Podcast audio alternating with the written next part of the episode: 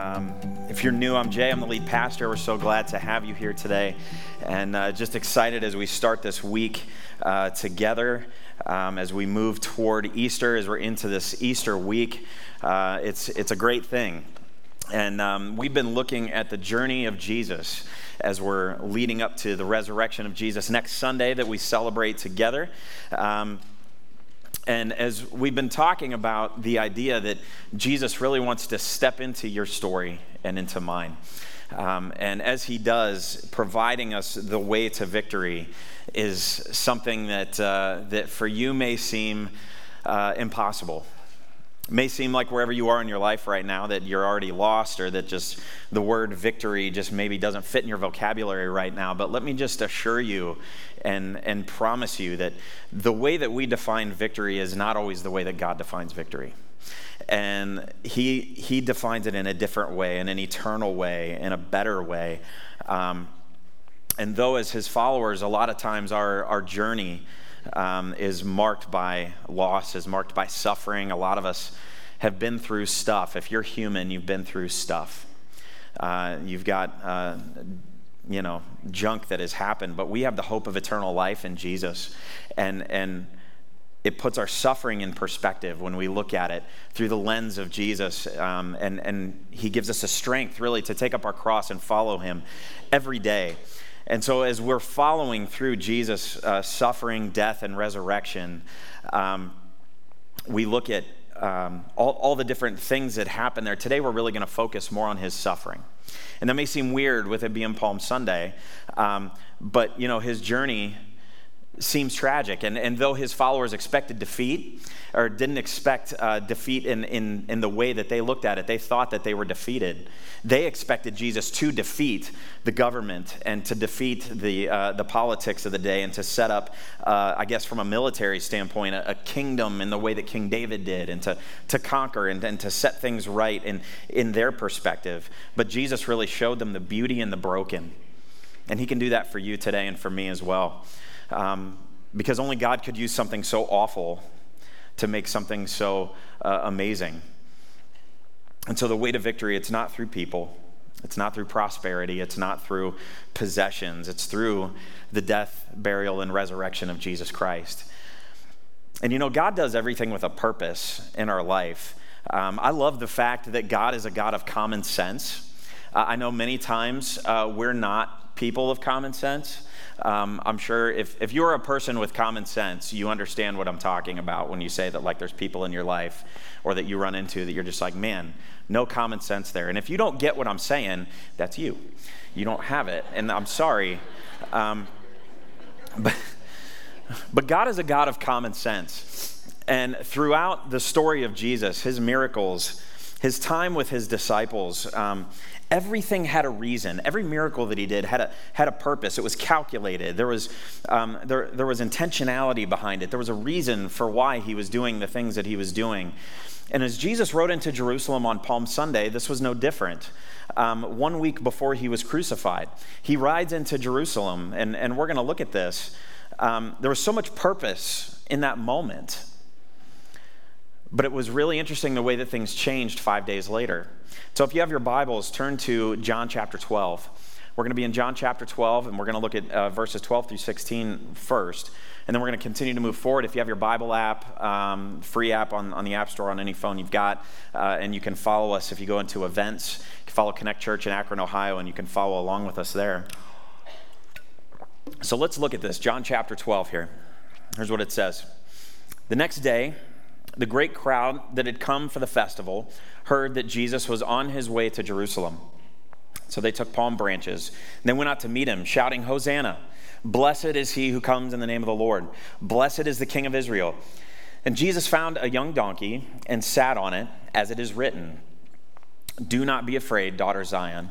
See, your king is coming, seated on a donkey's colt. That's actually a, prophecy from Isaiah.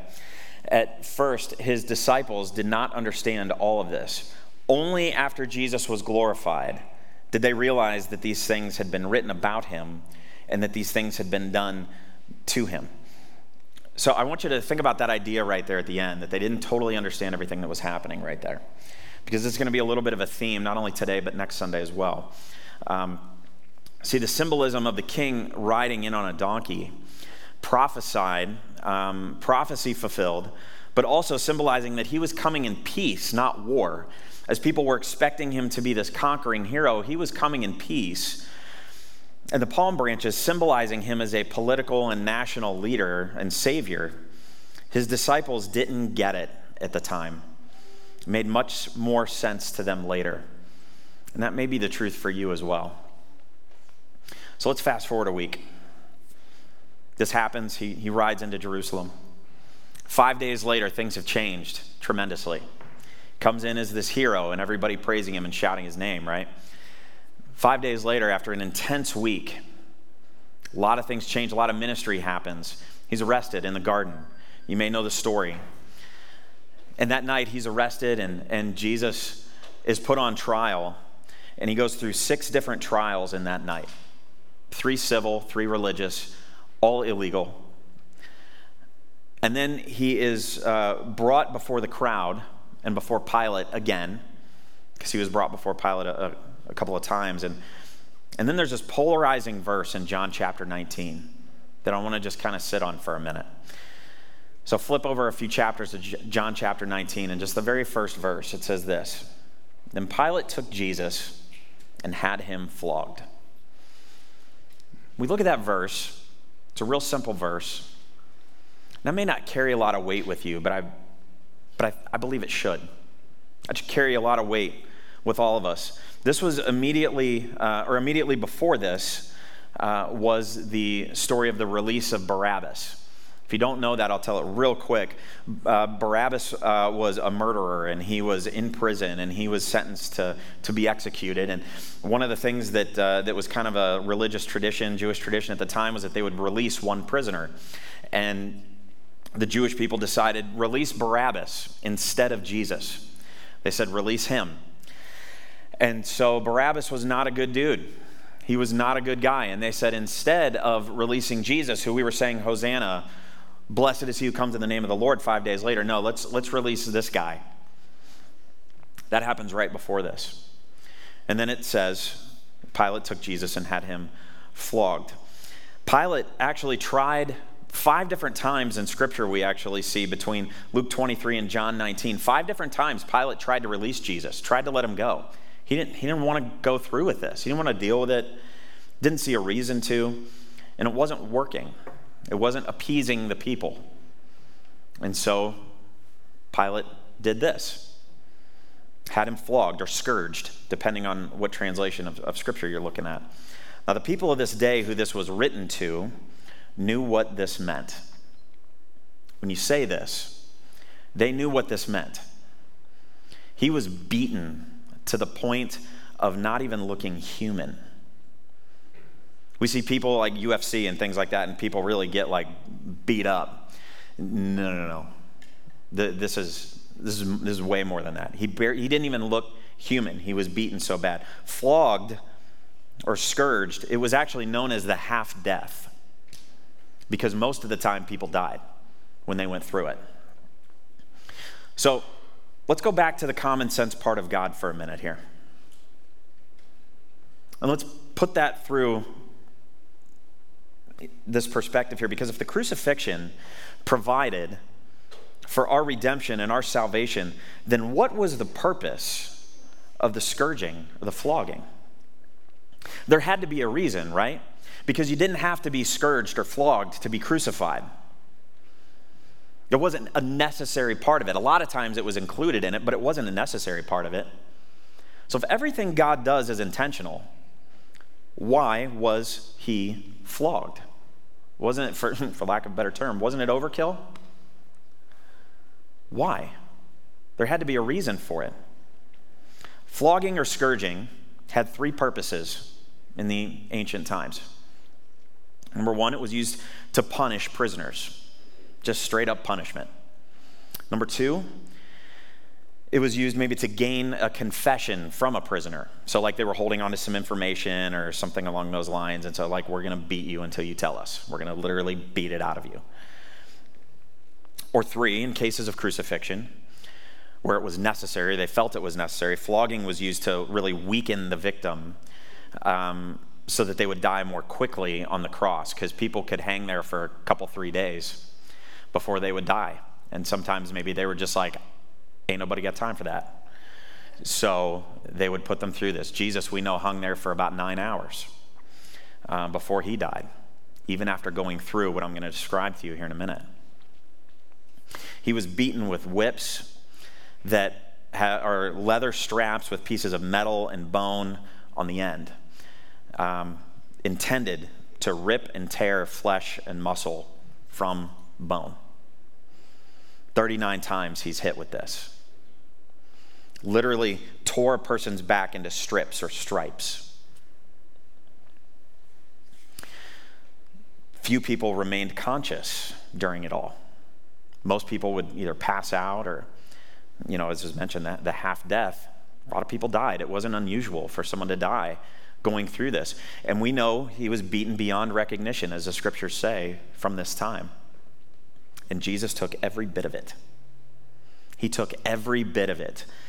And he stayed conscious and he stayed alive because his work wasn't finished yet. But again, I ask the question why? Why would he go through this? Let's keep reading. It says the soldiers twisted together a crown of thorns, put it on his head they clothed him in a purple robe and went up to him again and again, saying, Hail, King of the Jews! And they slapped him in the face. Once more, Pilate came out and said to the Jews gathered there, Look, I'm bringing him out to you to let you know that I find no basis for a charge against him. Right there. He's trying to let him go. I see no reason for this. Pilate saying that.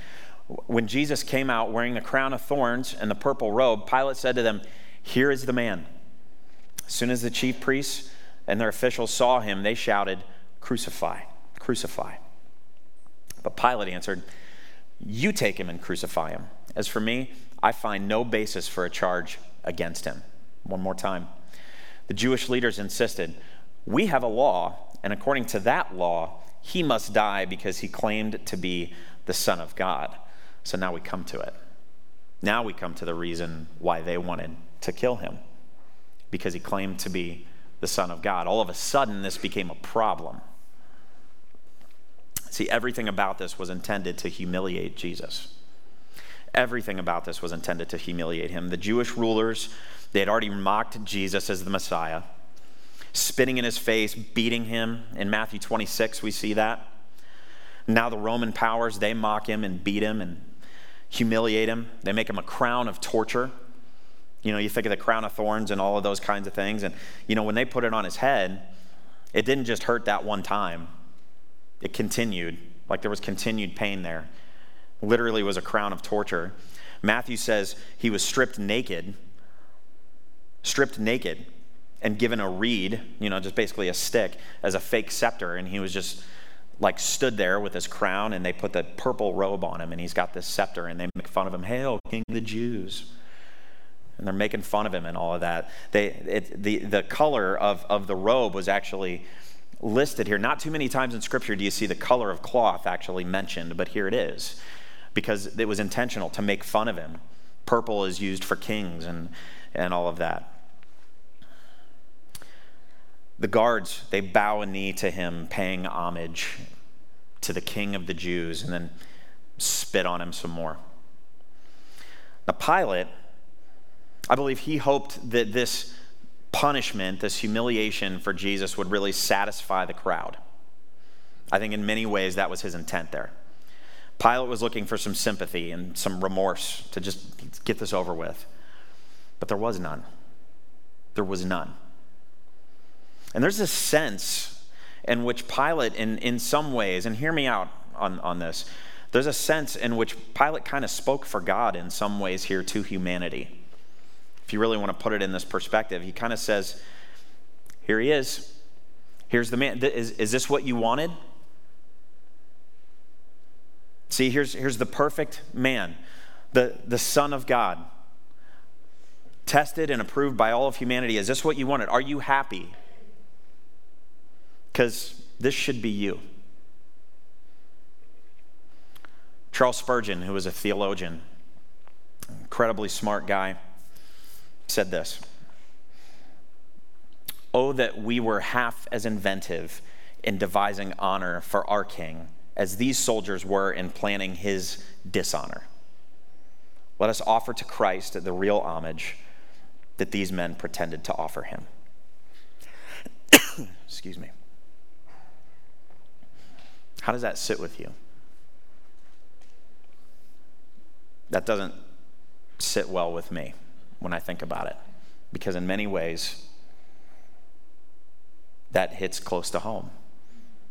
Because I'm just as guilty there in a, in a lot of ways when I think about it. Instead, what does humanity do? What do we do? We, we've rejected Jesus. They reject him, yet he didn't reject us.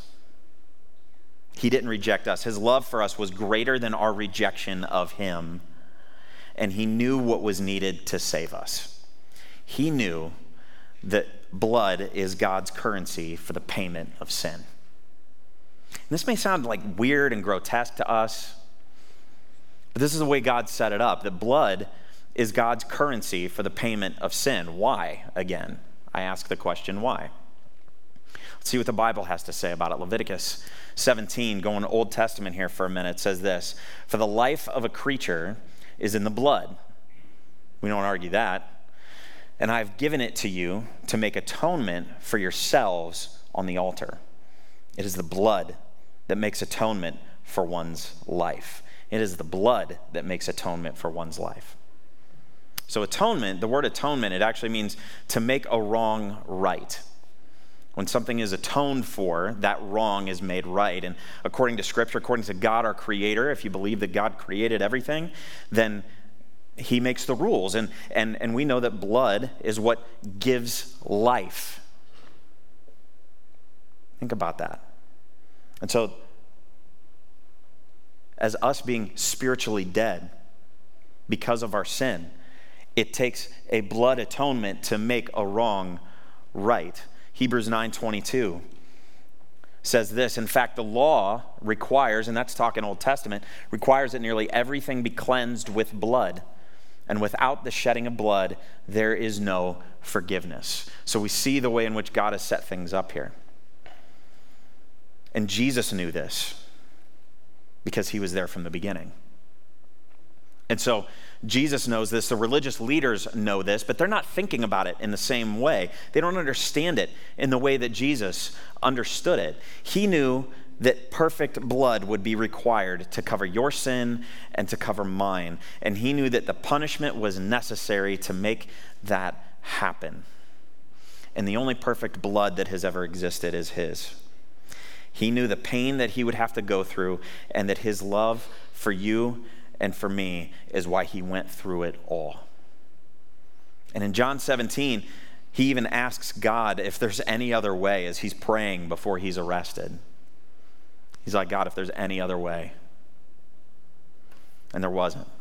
So he submitted to God, submitted to God's authority, and he took it. And you know why he took it? Because you were on his mind. Let that sit with you for a minute. Why was he flogged? So that you and I didn't have to be. Because he knew he could take it. And he knew that you and I couldn't. Jesus, the one true king, was mocked and beaten and given a fake crown of pain and then rejected by the people that he came to save, who then executed him. And we've heard this so often. And we've heard this story so many times that maybe it's lost its depth to you. Can I just ask you to, like, just take a breath for a second, look at me, just refocus for a minute. We hear the story all the time Jesus died on the cross, da da da da da. Can you let that sit with you just for a minute? The, the truth and the reality of this with this statement in mind. I want to challenge you this week as we go into this Easter week. Take some time this week. Maybe take a walk, maybe take a drive. Maybe just get alone with God for a little bit and really consider what Jesus willingly went through for you with you on his mind. And I'm not talking about like the global, like you, like all of you. Yes, there is that for sure. But no, listen to me for a second. Yes, you, specifically you, individually you. It says in the Old Testament that he knows every hair on your head, whether you have any hair or not. But he does the individual relationship that we have with God, the individuality. He knows every little thing about you. So, yes, when I say, I can't get my head around what that really means and what that looks like, but when I say that you specifically were on his mind, yes, you. Your insert your name here as he was going through that. I don't know how that happens, but that's because he's God and I'm not, and neither are you. But he was 100% man and 100% God, and in that moment, in those times, while he was going through that suffering and through that pain, he did it for you. Every single one of us. I don't know if you've seen the movie, The Passion of the Christ, when, when he goes through the, the flogging and the scourging in that movie, but that wrecks me every time. And if you watch that this coming week, and it's hard, hard to watch because that's probably the closest you'll ever see visually to how it really was. But I'm being honest with you when I say this, it was probably worse if you've seen it. That scene is so hard to get through. But if you watch that scene with this statement, this truth going through your mind when you watch this, when you watch every hit that he takes, and you think that through. Look, I don't cry at too many movies, but I can. It, it is hard to get through that. As I even think about it right now, it, it it wrecks me, and it should wreck you in all the right ways, knowing what Jesus did with you on his mind. And I'm not overselling it.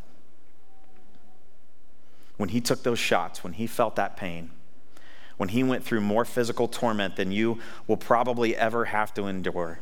Well, I hope, I hope that's the truth for any and all of us. Listen, it was all for you and for me. Let that sit with you this week. 1 Peter chapter 2, verse 24 says this And he himself brought our sins in his body up on the cross so that we might die to sin and live for righteousness. By his wounds you were healed. Those six words should carry a lot of weight with you. By his wounds you were healed. Some translations say by his stripes. Instead of rejecting Jesus, we recognize him as our Savior and our King, and we confess our faith to him. Jesus' suffering and death, they were necessary for our salvation. And we are set free from the power of sin and death and enabled and empowered to live lives that glorify God because of what He did for you and for me. That is what we celebrate this week. That is what we celebrate every week. That is what we celebrate every day. And we honor Christ and remember His sacrifice as we love and serve people around us. This is where it all comes together. See, we can be healed and we can be restored by Jesus suffering for us and the eternal consequences for our sin are gone. Amen? Let, let the weight of that sit with you for a minute. The celebratory fact that our sin is gone because of what he did for you and for me. Yes, with you. Yes, you, specifically you, on his mind. So, the connection point for the day and the connection point for this week that I want you to just walk with this week and let's sit on you this week as we go into to this week of, of Easter and the Passion Week is this. The suffering of Jesus provided the way to our victory. He went through that to provide a way to our victory. Because it was necessary, because He loved you and still loves you. He was taking the punishment of the sins of the world so that we might not have to suffer the consequences of our sin and our wrongdoings. And by his stripes, by his wounds, we are healed. The paradox of the good news of Jesus that we talked about last week, whether you were here or not, the, the upside down nature of, of God's kingdom sometimes doesn't make sense because of that, but we talked about that a little bit last week. And this is it in full display here because through his suffering provides a, a way for our victory. And we praise him and worship him for that. That we are a new creation, we are a new creature, that we are who he says we are. He took the pain and He took the suffering that you and I rightly deserve to rescue us from our brokenness and from our sin because we can't do it on our own. Because no person, no possession, no anything, no good deed that you can do can make your blood perfect enough to atone for your sin. And accepting the gift from Jesus is as simple as recognizing your need for Him. Recognizing your need, asking for forgiveness, and turning to Him, turning from our selfish ways and trusting ourself that always comes up short. Because we do, we always come up short when we trust ourselves, and trusting Him. This is bigger than just your present circumstance right now. This is way bigger than that. Yes, it will affect that. Absolutely. But it's so much bigger than that. In Romans 10 13, it says, For everyone who calls on the name of the Lord will be saved. Have you called on him? Will you call on him? You may have heard this a thousand times. I hope it sits a little different for you today. I hope this hits you in a new way right now. To not let this moment pass and to let the Holy Spirit continue to move and to speak to you right now. Ignore the distractions that, that the enemy is trying to pull you away and listen to what God is saying right now. Maybe you've heard this a thousand times, but you've never really called on the name of the Lord. What's holding you back? Because you know what held Jesus back? Nothing, because you were on his mind. Can you bow your heads with me?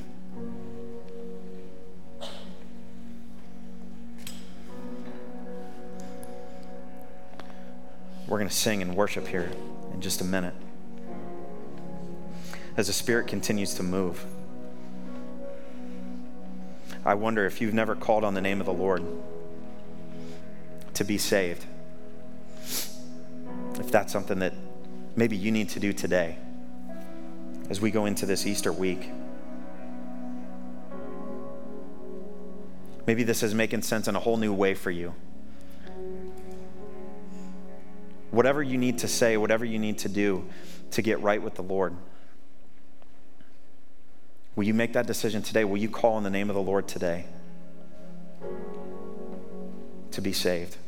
because who He says you are matters, and He did it all for you. Heavenly Father, I love you, and I thank you, God, that you love us so much, Lord, that you went through every every bit of suffering, every bit of punishment with us on your mind. You did it for us because your love for us is so much greater than our rejection of you. Lord, every day we make the choice to follow you or to reject you in the way that we live our life. And, and sometimes, God, we, we don't do a very good job. Lord, we need your, your love and your grace and your forgiveness every day. Lord, I pray if there's one here that doesn't know you, Lord, if there's somebody who's heard this a hundred times, but something's been in the way for them to call on your name, Lord, I pray that whatever that is would be pushed away through the power of your Holy Spirit that Jesus, they would call on your name and be saved today. That there would be a party in heaven today for someone who's called on the name of the Lord to be saved. Because your word says that that's the truth, that the angels will be celebrating. Holy Spirit, I pray you would continue to move through this place as we worship you and we praise you.